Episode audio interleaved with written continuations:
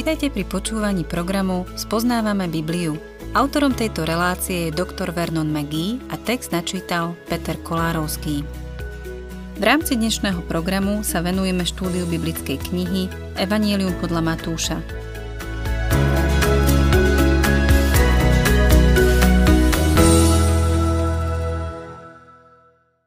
Milí poslucháči, Slávnostný vstup do Jeruzalema zaznamenávajú všetci štyria evangelisti. Ježišov vstup do mesta spôsobil rozruch. Zatiaľ, čo so svojimi učeníkmi trávil dní v meste, večer sa uchýlili do nedalekej Betánie, kde prenocovali. Matúš podáva správu o vyčistení chrámu, čo sa pravdepodobne odohralo na druhý deň po príchode do Jeruzalema. Otvorme si 21. kapitolu Evanília podľa Matúša a budem čítať 18. a 19. verš. Keď sa ráno vracal do mesta, dostal hlad. Pri ceste uvidel figovník, prišiel k nemu, ale nenašiel na ňom nič, iba samé lístie. Povedal mu, nech sa na tebe už nikdy viac neurodí ovocie. A figovník hneď vyschol. S výkladom tohto príbehu o figovníku majú vykladači písma ťažkostí. Počul som už rôzne výklady o tom, čo figovník predstavuje. Osobne sa prikláňam k tomu, že figovník reprezentuje izraelský národ, ako ho vysvetuje Matúš v 24. kapitole.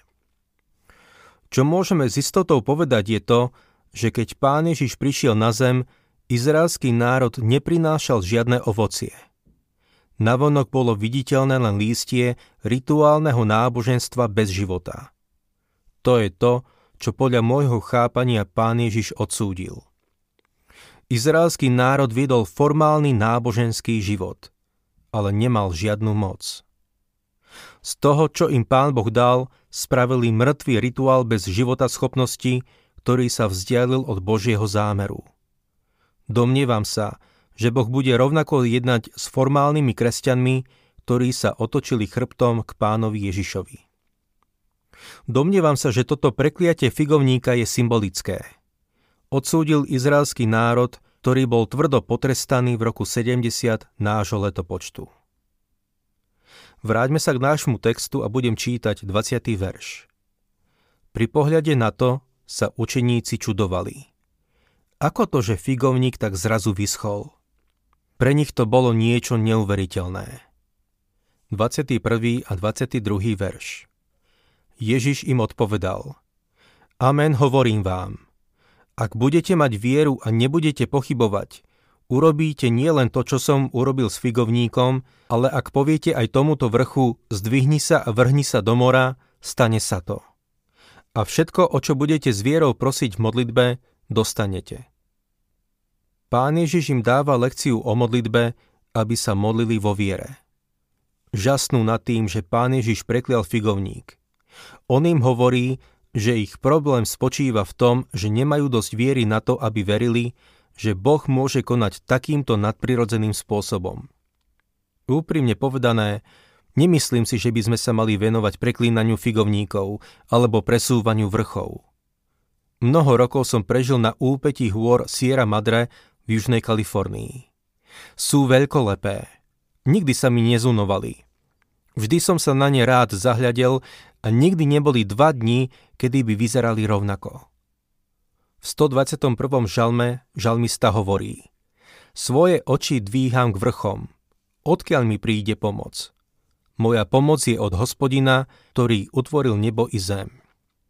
Samozrejme, neupieram svoj zrak tým vrchom, aby mi stade prišla pomoc. Hľadím na ne pre potešenie a nikdy som ich nechcel nikam presúvať. Mám pocit, že sú dôležitejšie veci ako preklínanie figovníka alebo presúvanie vrchov. Pre mňa je zázrak to, že môžem kázať Kristovo evanilium a zvestovať Božie slovo, aby ho duch Boží mohol použiť. Vysloviť niečo z úst, čo duch Boží použije na to, aby zmenil ľudský život, si vyžaduje vieru, po akej túžim. To, čo potrebujeme, je viera, že Boh môže použiť svoje slovo a že to aj urobí. Dostávame sa teraz k odseku, kde náboženskí predstavitelia znovu spochybňujú Ježišovu moc. Matúš 21. kapitola, 23. verš. Keď prišiel do chrámu a učil, pristúpili k nemu veľkňazi a starší ľudu a pýtali sa. Akou mocou toto robíš? A kto ti dal túto moc? Títo náboženskí predstavitelia začínajú byť protivní a hnusní. Nespochybňujú to, čo pán Ježiš robí. Všimli ste si to? Nemajú na základe čoho spochybniť Ježišove zázraky. Spochybňujú len pôvod jeho moci. Čítajme ďalej 24. až 26. verš. Ježiš im odpovedal. A ja sa vás opýtam na jednu vec. Ak mi na to odpoviete, a ja vám poviem, akou mocou to robím. Odkiaľ bol Jánov krst? Z neba či od ľudí? Oni medzi sebou uvažovali. Ak povieme, že z neba, povie nám, prečo ste mu teda neuverili? Ale ak povieme, že od ľudí, Musíme sa báť zástupu, lebo Jána všetci pokladajú za proroka. Títo náboženskí predstavitelia chceli pánovi Ježišovi nastražiť pascu, ale nakoniec ich pán Ježiš dostal do úzkých. Povedal, poviem vám, akou mocou to robím, ak mi poviete, akou mocou Ján krstil. Samozrejme, keby povedali, že Ján krstil mocou z neba, náš pán by povedal – ja konám tou istou mocou. Takže mu radšej neodpovedali. Nechceli prijať, že Ján konal mocou z neba, preto samozrejme nechceli prijať ani to, že Ježiš konal Božou mocou. 27. verš Odpovedali teda Ježišovi. Nevieme. Tu im povedal. Ani ja vám nepoviem, akou mocou toto robím. V tejto situácii môžeme vnímať, ako medzi nimi narastá napätie. Pán Ježiš sa voči ním vyjadrí ostrými slovami. Postaví sa proti ním, povie im podobenstvo, podľa ktorého ich mýtnici a neviestky predchádzajú do Božieho kráľovstva. Tento Ježišov výrok nebudú môcť ignorovať. Čítajme verše 28 až 31. Čo myslíte? Istý človek mal dvoch synov. Prišiel k prvému a povedal – Syn môj, choď dnes pracovať do vinice. Ale ten mu odpovedal, nechce sa mi. Neskôr to však oľutoval a šiel. Prišiel teda k druhému a povedal to isté. Ten síce odpovedal, idem pane, ale nešiel. Kto z tých dvoch splnil otcovú vôľu? Povedali, prvý. Ježiš im odpovedal, amen hovorím vám, že mýtnici a neviestky vás predchádzajú do Božieho kráľovstva. Toto podobenstvo bolo pred náboženských predstaviteľov hroznou urážkou. Ježiš ich pripodobňuje k druhému synovi, ktorý povedal, že pôjde pracovať pre svojho otca, ale nejde. Pán Ježiš v tomto podobenstve kladie mýtnikov a prostitútky nad náboženských predstaviteľov. Toto podobenstvo platí aj dnes. Mnoho ľudí sa stalo členmi cirkvy a sú náboženskí. Myslia si, že sú kresťania, ale nie sú. Síce sa zúčastňujú cirkevných obradov a navonok súhlasia s cirkevnými doktrínami, ale nie sú skutočne veriaci, pokiaľ v ich živote nenastala zmena. Pavol píše v druhom liste Korintianom v 5. kapitole 17. verši. Preto ak je niekto v Kristovi, je novým stvorením. Staré veci pominuli, nastali nové. Mýtnici a smilnice si uvedomili svoju hriešnosť a prišli ku Kristovi, aby ich spasil. Prišli neskôr. Najprv povedali Bohu nie, ale potom činili pokánie, prišli k nemu a on ich prijal. Pokračujeme 32. veršom. Lebo Ján k vám prišiel cestou spravodlivosti, no neuverili ste mu, ale mýtnici a neviestky mu uverili. Vy ste to videli, ale ani potom ste neprijavili ľútosť a neuverili ste mu. Náboženskí predstavitelia sa držali náboženstva, ktoré bolo zvonka vyzdobené, ale vnútri nebolo nič skutočné.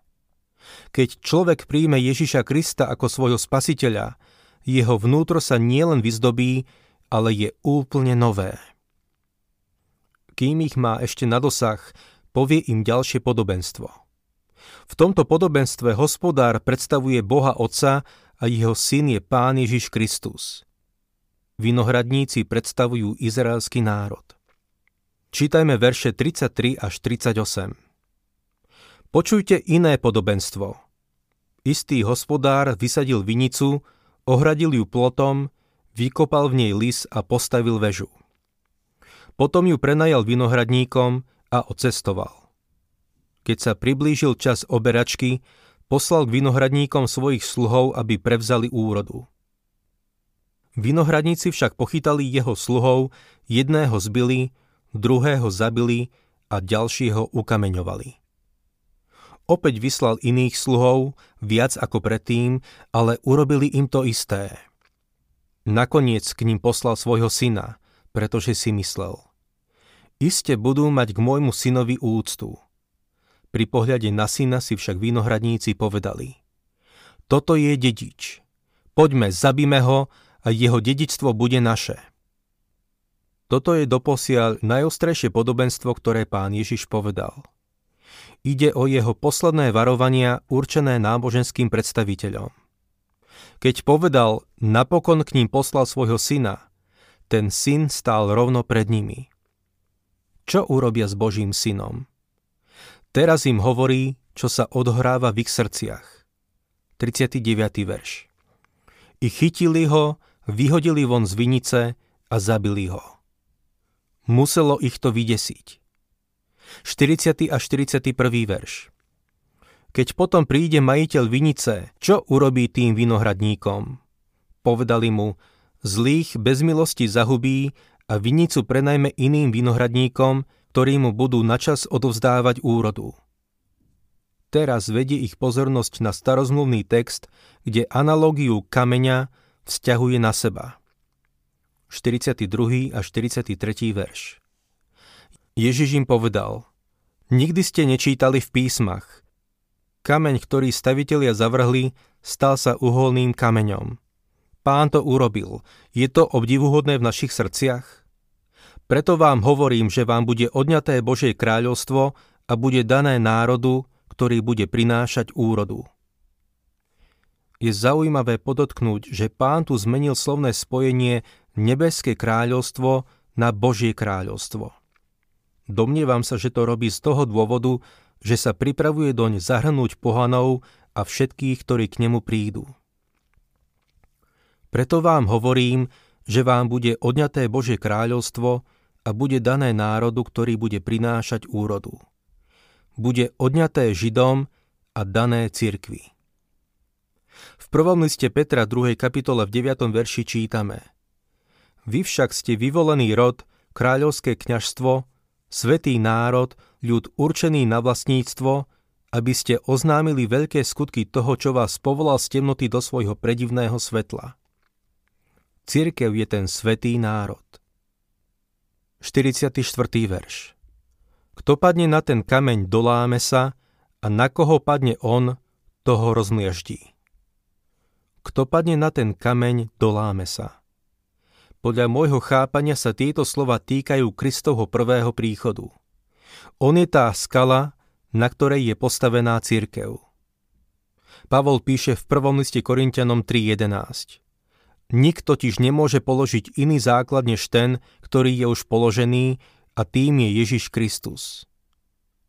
Padnúť na ten kameň znamená prísť ku Kristovi teraz v čase milosti a prijať spasenie. Kto odmietne Krista, na toho ten kameň padne a rozmleždí ho v čase súdu, keď pán Ježiš príde druhý krát. Pokračujme veršami 45 až 46. Keď veľkňazi a farizei počuli tieto jeho podobenstvá, pochopili, že hovorí o nich. Chceli ho chytiť, len sa báli zástupov, lebo ho pokladali za proroka. Pochopili, o čom hovorí. Hoci sa zhodli na tom, že Ježiš by mal zomrieť, Obávali sa ho chytiť, lebo zástupy ho pokladali za proroka. 22. kapitola pokračuje verbálnym stretom medzi pánom Ježišom a náboženskými predstaviteľmi. Teraz im povie podobenstvo o svadbe kráľovho syna. Matúš 22. kapitola, 1. verš. Ježiš im znova hovoril v podobenstvách. Všimnime si to slovko znova. Matúš 21. kapitola, 1. a 2. verš. Ježiš im znova hovoril v podobenstvách. Nebeské kráľovstvo sa podoba kráľovi, ktorý vystrojil svadbu svojmu synovi. Je zrejme, že tým kráľom je Boh Otec a tým synom je Pán Ježiš. Všimnime si, že sa znovu vracia k výrazu Nebeské kráľovstvo namiesto Božieho kráľovstva. Toto podobenstvo sa podobá podobenstvám z 13. kapitoly Matúšovho Evanielia. Tretí verš. Poslal sluhov, aby zavolali pozvaných na svadbu. Tí však nechceli prísť. Poslal sluhov, aby zavolali pozvaných na svadbu. Kto bol pozvaný? Stratené ovce z domu Izraela. Náš pán im poslal svojich apoštolov, ak si spomínate a v starej zmluve poslal svojich prorokov. Čítajme štvrtý verš. Opäť poslal iných sluhov so slovami. Povedzte pozvaným, hostinu som už prichystal, voli a krmný dobytok som pozabíjal a všetko je pripravené. Poďte na svadbu. Ako reagovali? 5. a 6. verš. Pozvaní však na to nedbali a odišli. Jeden na svoje pole, druhý za svojím obchodom. Ostatní pochytali jeho sluhov, zhanobili ich a zabili. Izrael odmietol Božie pozvanie. Zabili jeho poslov vrátane samotného pána Ježiša. 7. verš Tu sa kráľ rozhneval, poslal svoje vojská, zničil vrahov a ich mesto vypálil. Nazdávam sa, že sa toto týka zničenia Jeruzalema v roku 70 nášho letopočtu.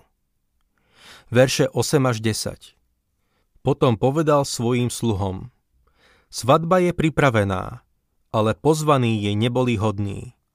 Choďte teda naraz cestia a koho nájdete, toho pozvite na svadbu. Sluhovia vyšli na cesty a zhromaždili všetkých, ktorých našli, zlých aj dobrých, a svadobná sieň sa naplnila hodovníkmi. Ale všimnime si, čo sa stane. 11. verš. Keď kráľ vošiel pozrieť na hodovníkov, videl tam človeka, ktorý nebol oblečený do svadobného rúcha. Čo je tým svadobným rúchom? Kráľ pozýva každého, ale je potrebné splniť jeho požiadavky. Tým svadobným rúchom je Kristova spravodlivosť, ktorá je absolútne nevyhnutná pre spasenie a je pripísaná každému, kto verí v Neho. V liste Rímanom 3, 21 a 22 Apoštol Pavol hovorí o tejto spravodlivosti. Teraz však je zjavená Božia spravodlivosť bez zákona, dosvedčená zákonom a prorokmi. Božia spravodlivosť skrze vieru. Všetci musia mať svadobné rúcho.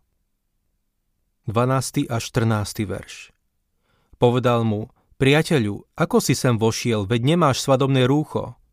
On onemel. Vtedy kráľ povedal sluhom, zviažte mu nohy a ruky a vyhoďte ho von do tmy. Tam bude plač a škrípanie zubami. Lebo je veľa povolaných, ale málo vyvolaných. Onemel. Niektorí ľudia sú presvedčení o tom, že nemusia prijať Krista, že sa pred Bohom obhája, Pán Ježiš povedal, že ten človek bez svadobného rúcha nemal čo povedať. To, či príjmeš svadobné rúcho alebo nie, je na tebe. Ale Kristus ti ho pripravil. Každý je pozvaný, ale budeš musieť prijať jeho podmienky. Program Spoznávame Bibliu vysielame každý pracovný deň a relácie sú dostupné aj na internetovej stránke ttb.t2tvr.org. Ak sa vám program páči, chceli by ste nám nechať nejaký odkaz alebo by ste tento program radi odporúčili ďalším, navštívte facebookovú stránku Spoznávame Bibliu alebo nám napíšte na e-mailovú adresu spoznávame.bibliu zavináč gmail.com.